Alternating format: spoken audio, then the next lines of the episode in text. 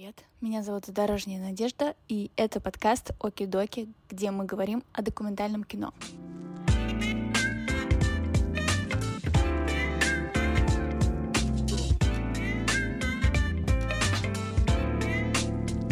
А для меня это волнительная тема, на самом деле. Да нету сейчас в России нормального документального кино. Это мы вырежем. Вот я и наговорился на статью только что, да? Ой, это какой-то ужас просто абсолютный. Но это страшно в этом признаваться. А потом оказалось, что это фейк.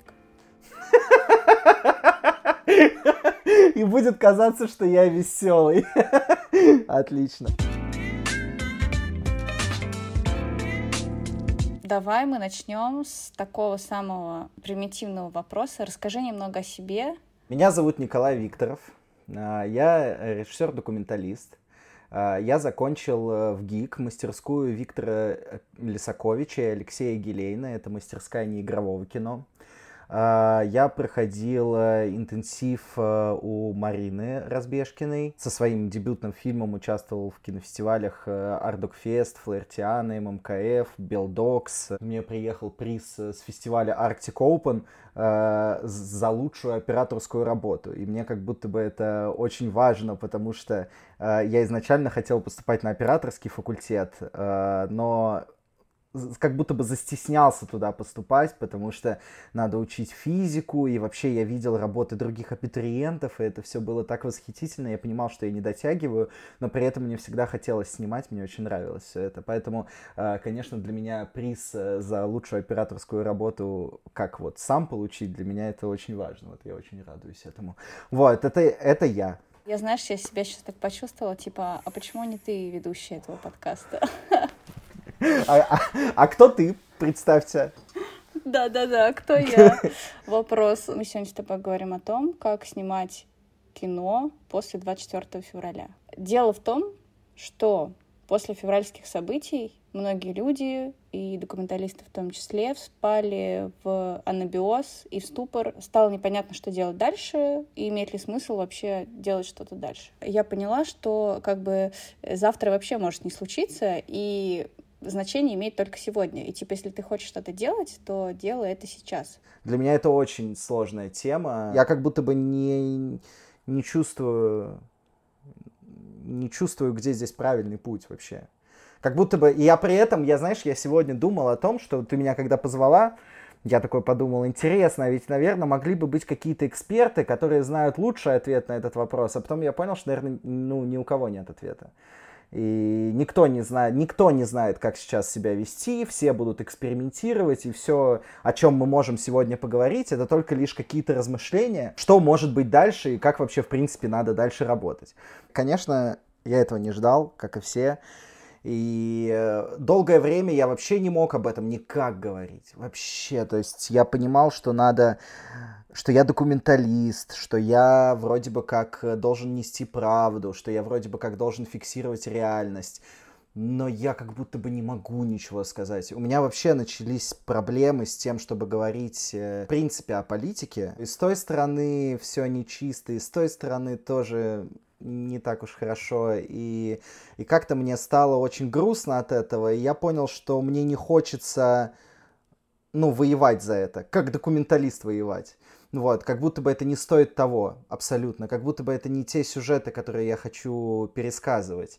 И я не понимаю тогда, то есть я как, как будто бы почувствовал себя какой-то шестеренкой в этом процессе, а не так, что я там какое-то бравое дело делаю. У меня был план, по которому я хотел делать следующий фильм свой. Я, я очень долгое время хотел э, учиться в Европе. Причем учиться не сколько поступить в институт, сколько понять, каким образом работает их документальное кино. Потому что иногда это бывают настолько сложные формы и инструментарий, которые они используют, он настолько сложен, что его сложно понять без теории, которую они используют.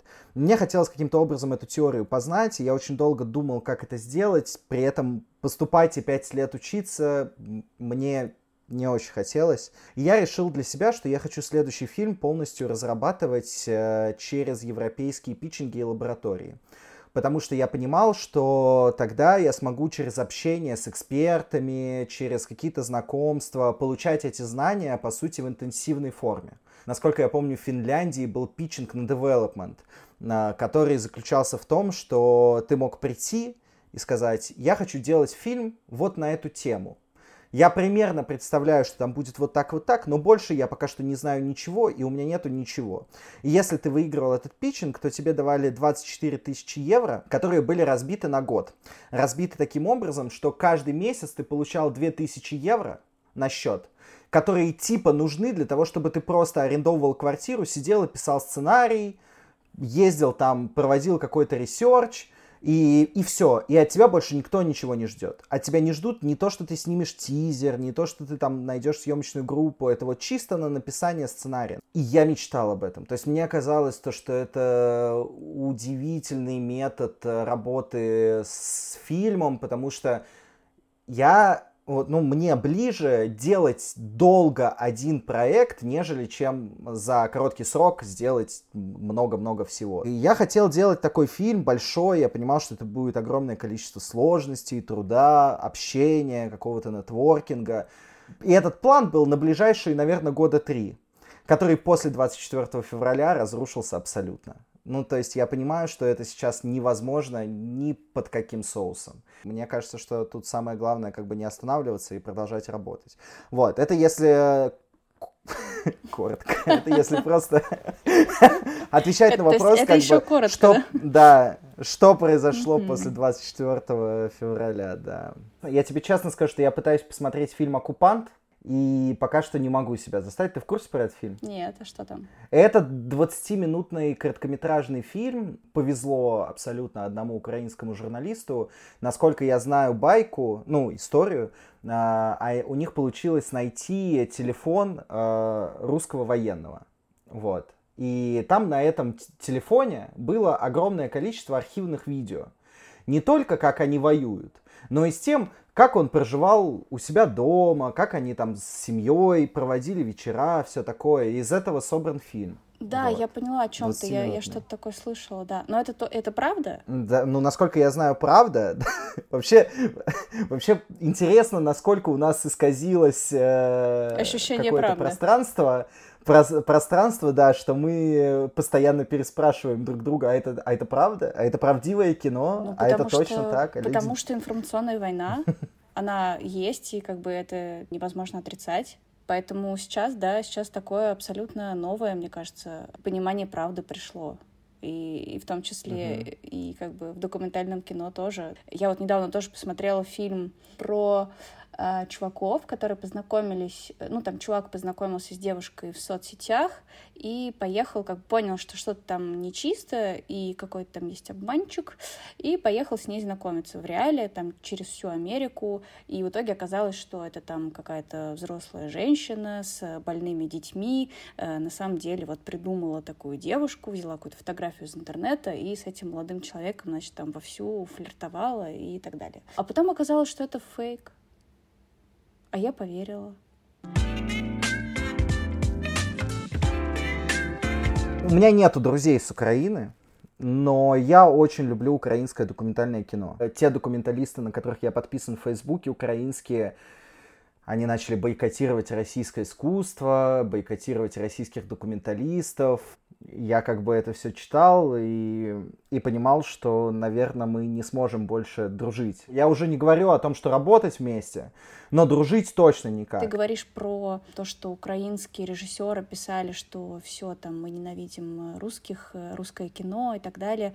У меня не было ощущение, что как бы что все, что мы больше не будем дружить. Изначально у меня было ощущение, что они имеют сейчас на это право, на такие высказывания но пройдет время, и все будет хорошо. По поводу украинцев и их восприятия вообще, в принципе, России. Это история, которую я очень люблю пересказывать. Мы сидели за одним столом в баре в Сербии с украинскими кинематографистами. Пили пиво, шумели, смеялись над тем, что они сразу же узнали, что я русский, потому что я представился как Коля, а не как Микола. И все было как-то очень хорошо. Я там им рассказывал про метод Разбежкины, они мне там рассказывали про метод киноправды и любовь к Диге Вертову, и рассказами, что Дига Вертов на самом деле украинский кинорежиссер. Ну, то есть, знаешь, у нас были такие, такая прекрасная светская беседа какая-то.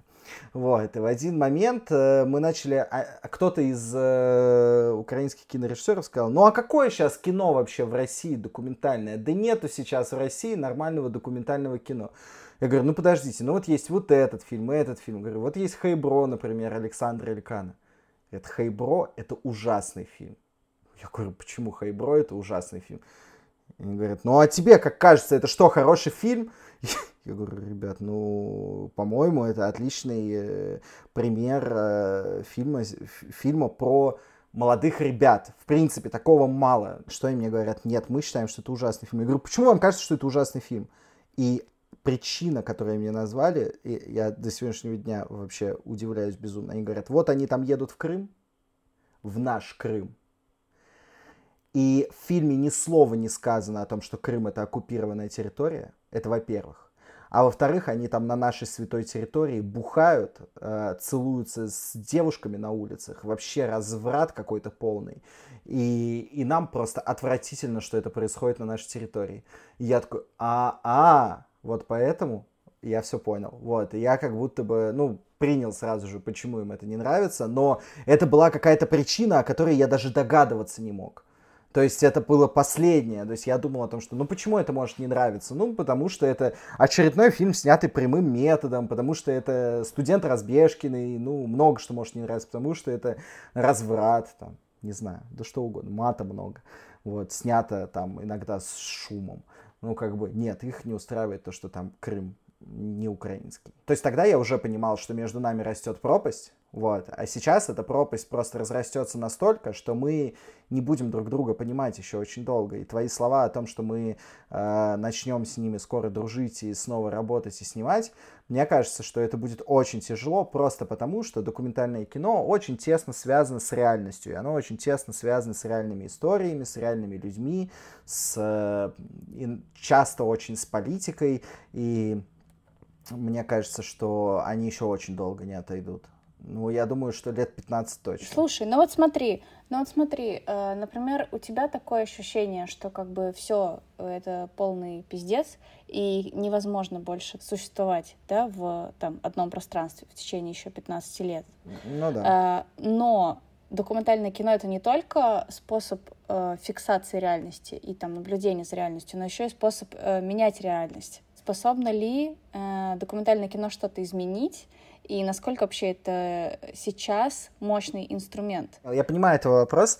А, мне кажется, что когда первые какие-то фильмы делаешь, э, конечно, хочется глобально повлиять на умы народа, вот, и как будто бы у каждого режиссера это есть эта цель глобальная.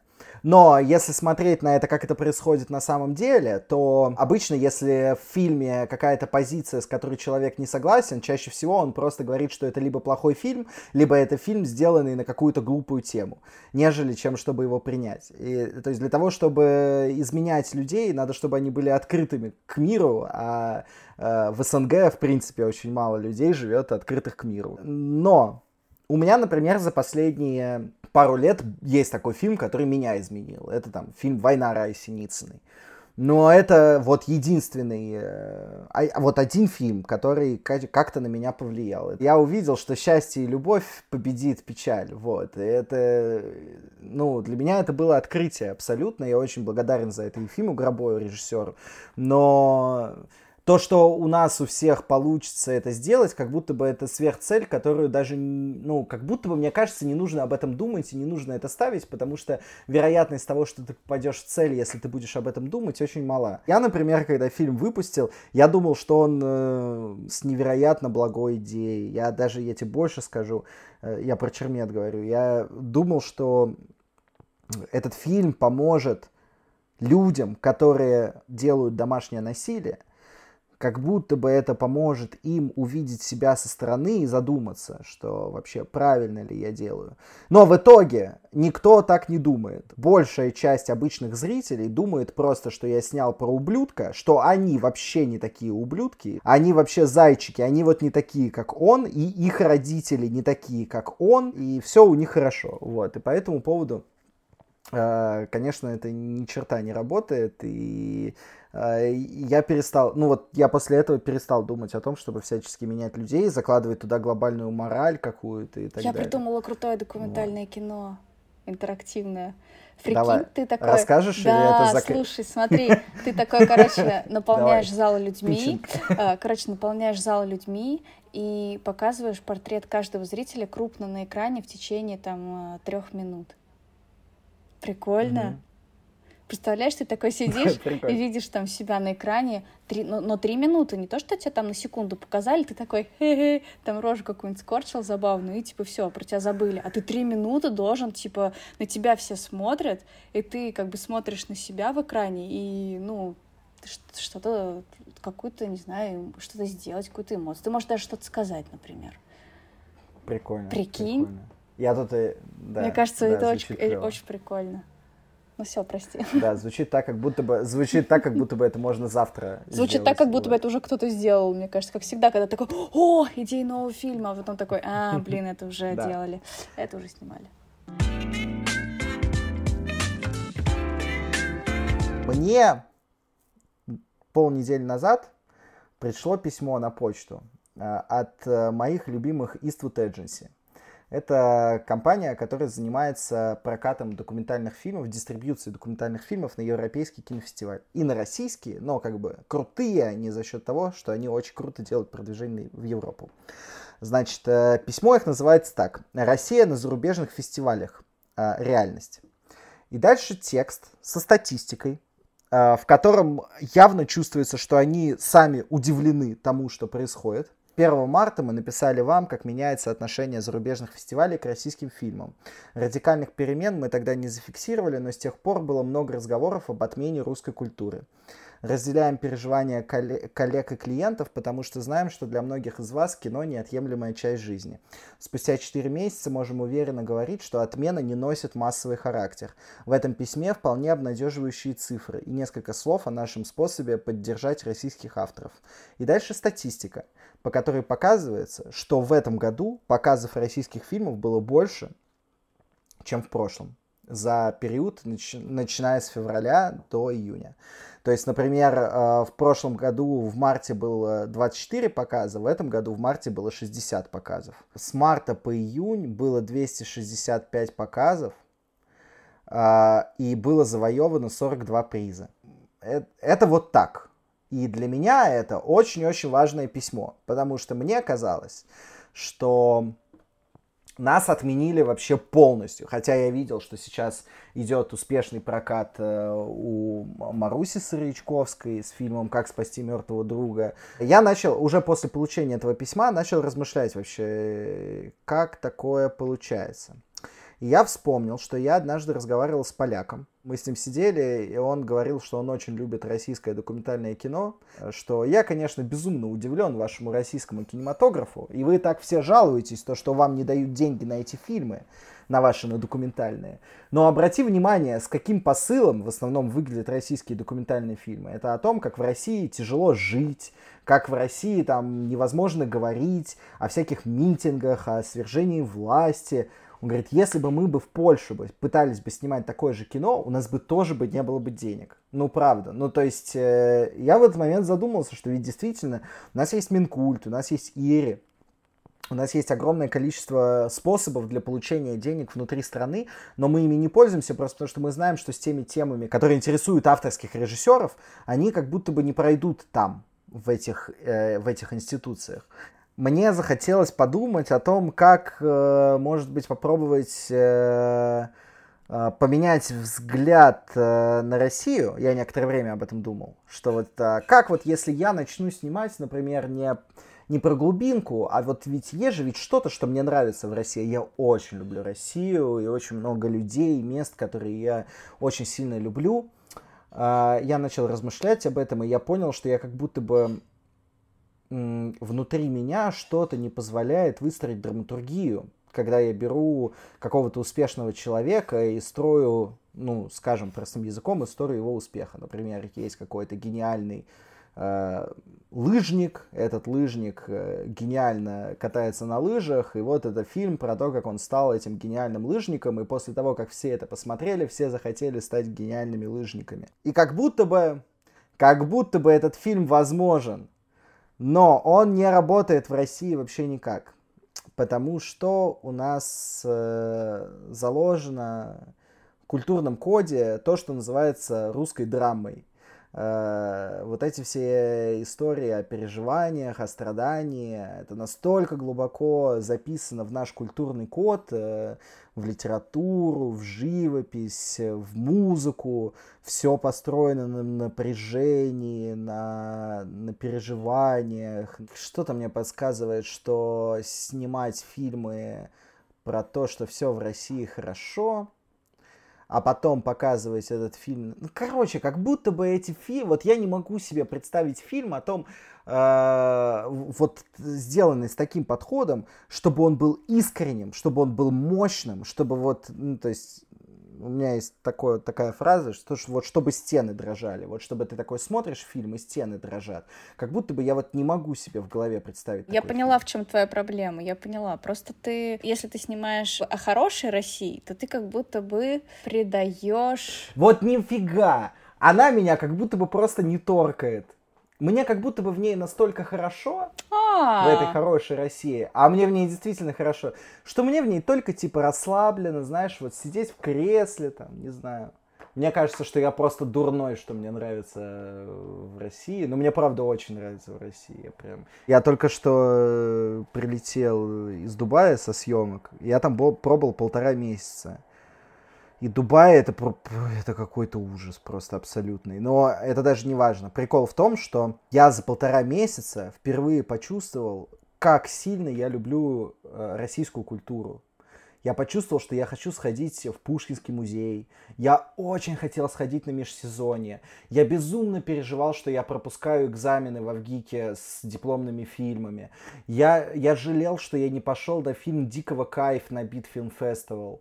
Э, и и я вот сидел там в этом пластиковом Дубае, и максимум культуризации, которая там была, и там был кинотеатр, в котором была, был месяц ретроспективы Стэнли Кубрика. Это максимум. Меня, знаешь, я как будто бы раньше всегда ходил э, в Пушкинский музей, но это страшно в этом признаваться.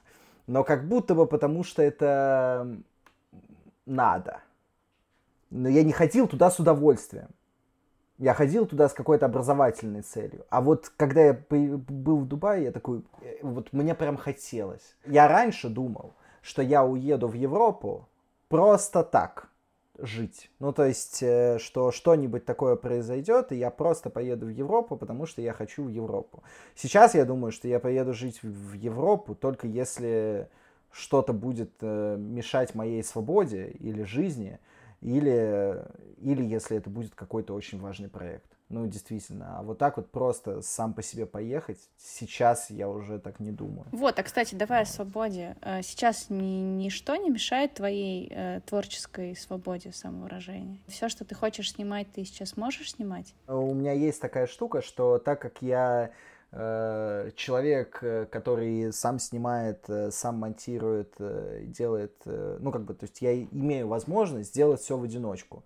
В целом я всегда себя ощущал свободно, то есть я не был зависим от денег, я не был зависим от э, людей, я не был зависим от каких-то ограничений технических, то есть у меня там собрано все оборудование, камера, объективы, микрофоны, и в целом я понимаю, что Э, практически любая идея, которая ко мне может прийти, я могу ее реализовать. Вот. Э, следующий вопрос о том, что, конечно, э, начинаются какие-то ограничения с точки зрения некоторых тем, которые стоило бы обходить, потому что этого хочет государство. Но это так было всегда. Ну, то есть, э, я помню, что у меня был, был парень, который учился на курс меня старше, Артем Ферсанов, и он пытался защитить диплом документальным фильмом про студию Кирилла Серебренникова, про Google Центр.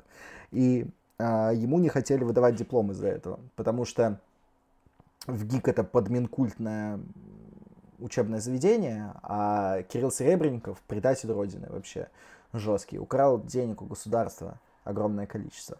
У парня были большие проблемы с получением диплома, с вызовом Росгвардии в институт, там целая была заваруха по этому поводу.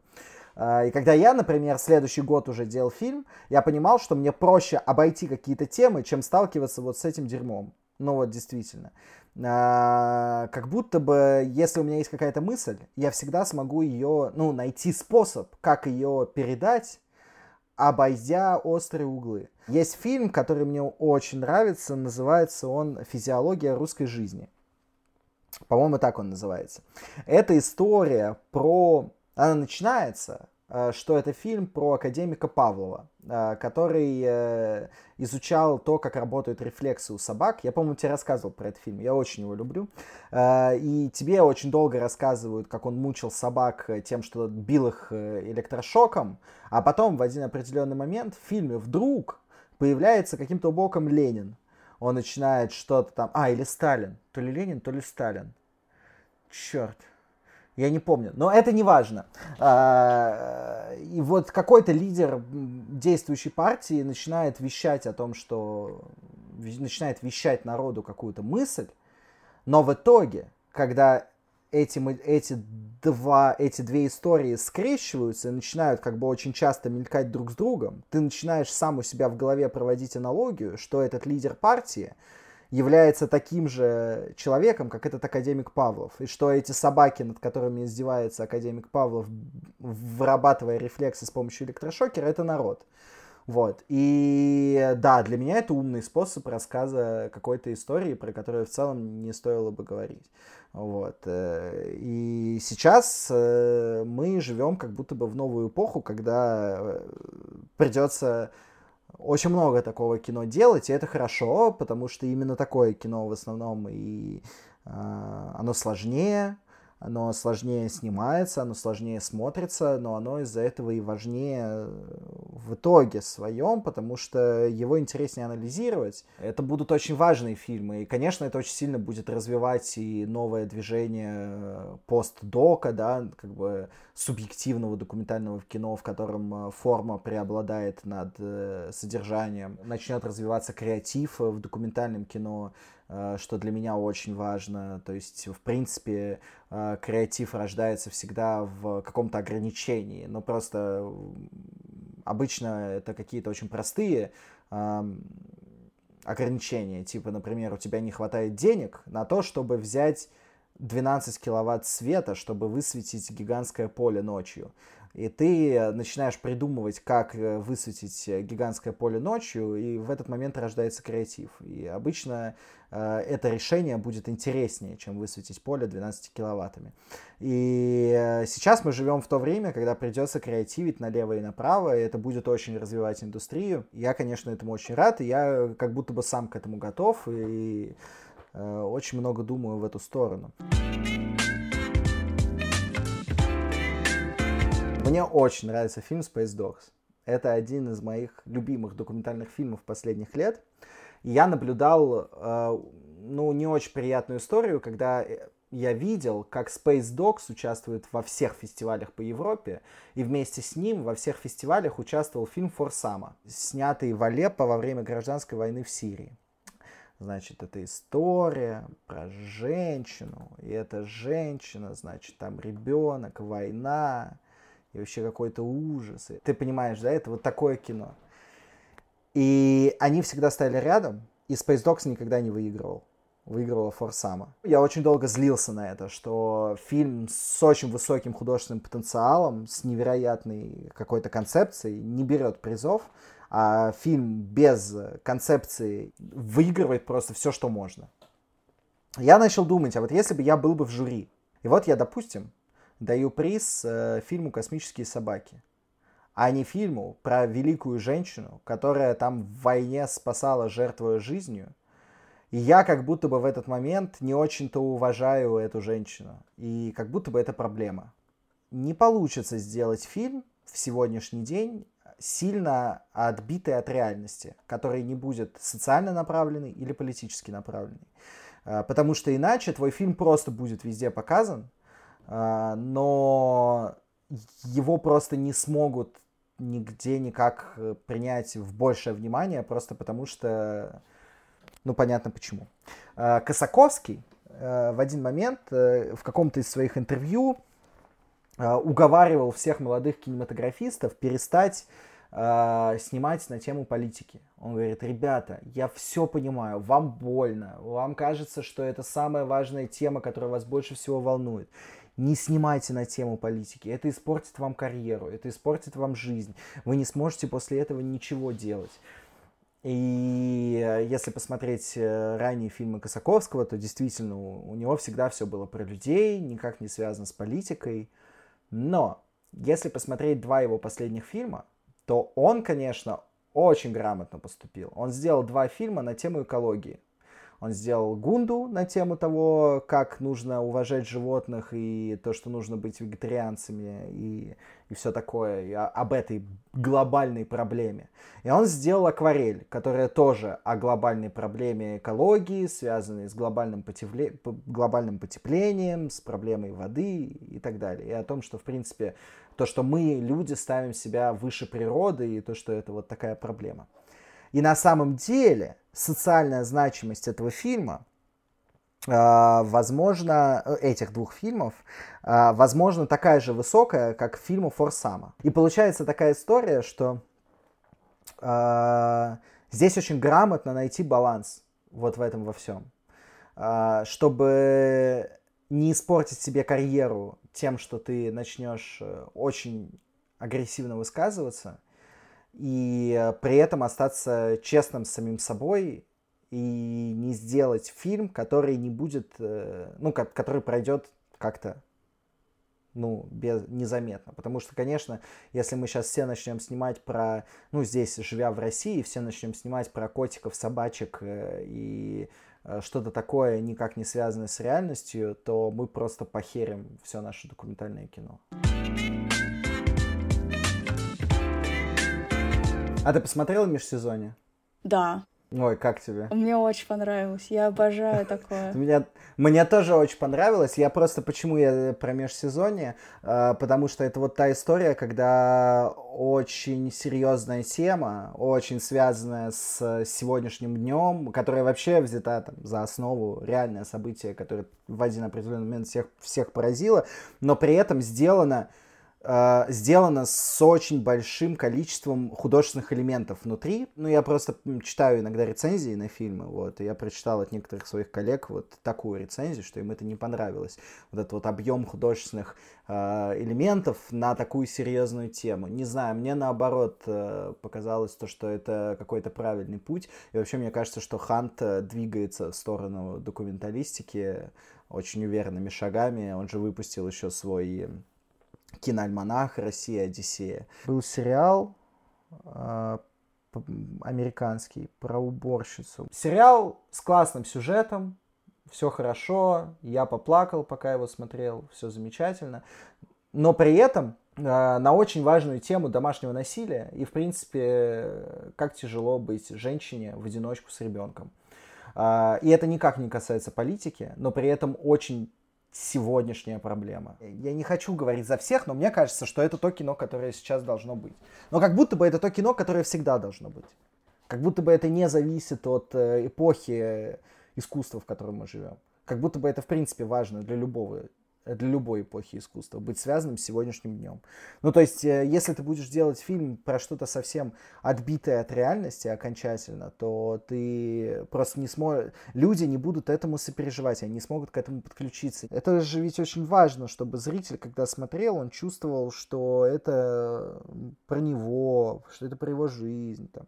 Я не знаю, было ли у тебя такое, но э, у меня, например, с друзьями очень часто ты там смотришь какой-то фильм или мультик даже, и ты такой, о, посмотрите, как он похож там на Колю, он вот себя как Коля ведет, ха-ха-ха-ха-ха. Это очень важно.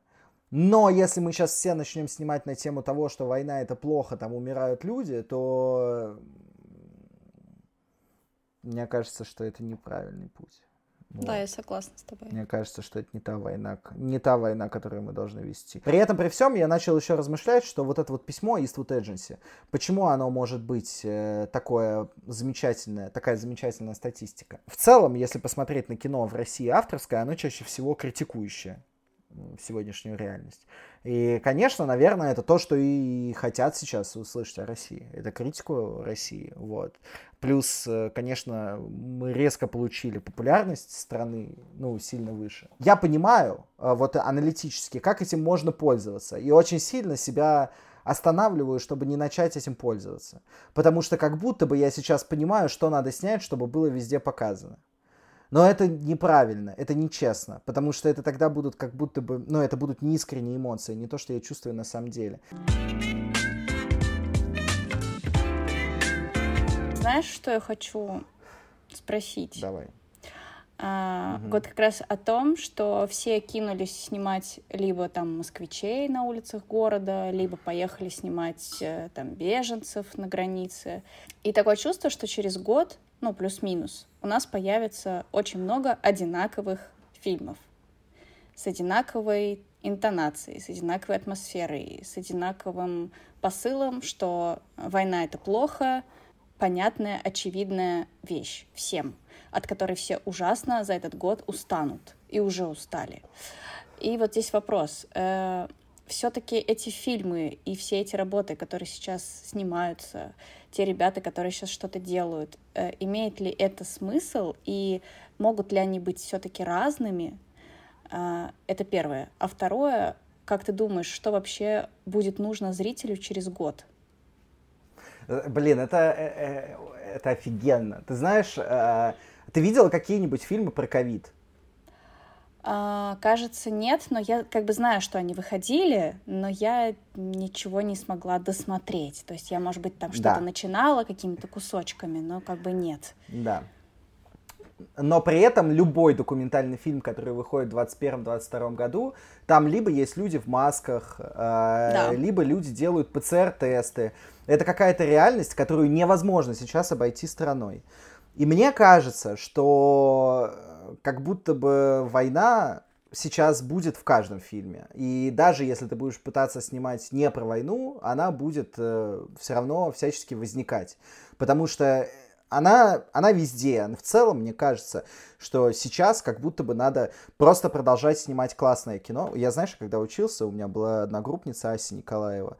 Вот, очень, я очень любил ее фильмы учебные. И а мы однажды сидели, и она принесла какую-то новую заявку, читала ее, и кто-то ее спросил, ну вот а почему эта заявка такая удивительная, давай ее разберем теоретически, почему вот этот фильм вообще надо снимать.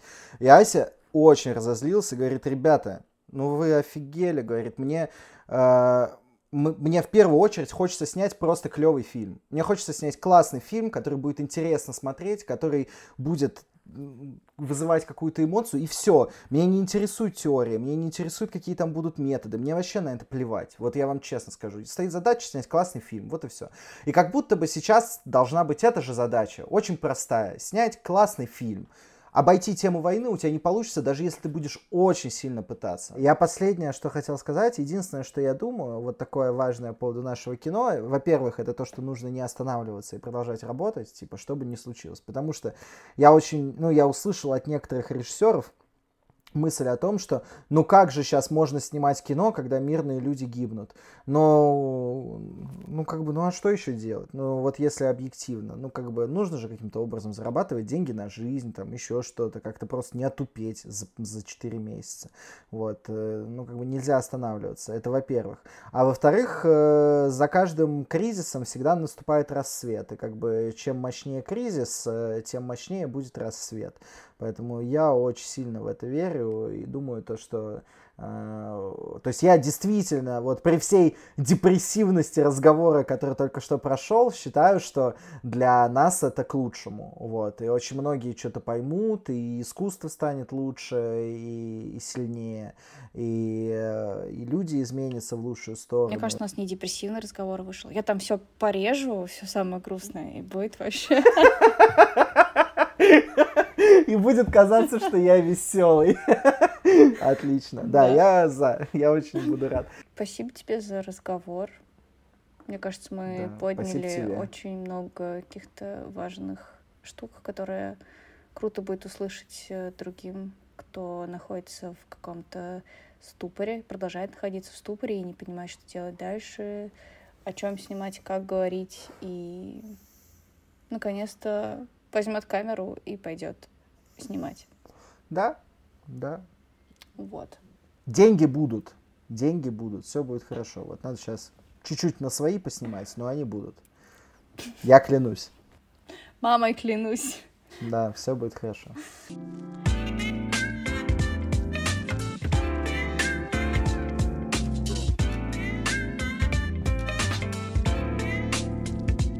У тебя э, проснулся сын? Нет, у меня сосед э, громко хлопнул дверью, сука.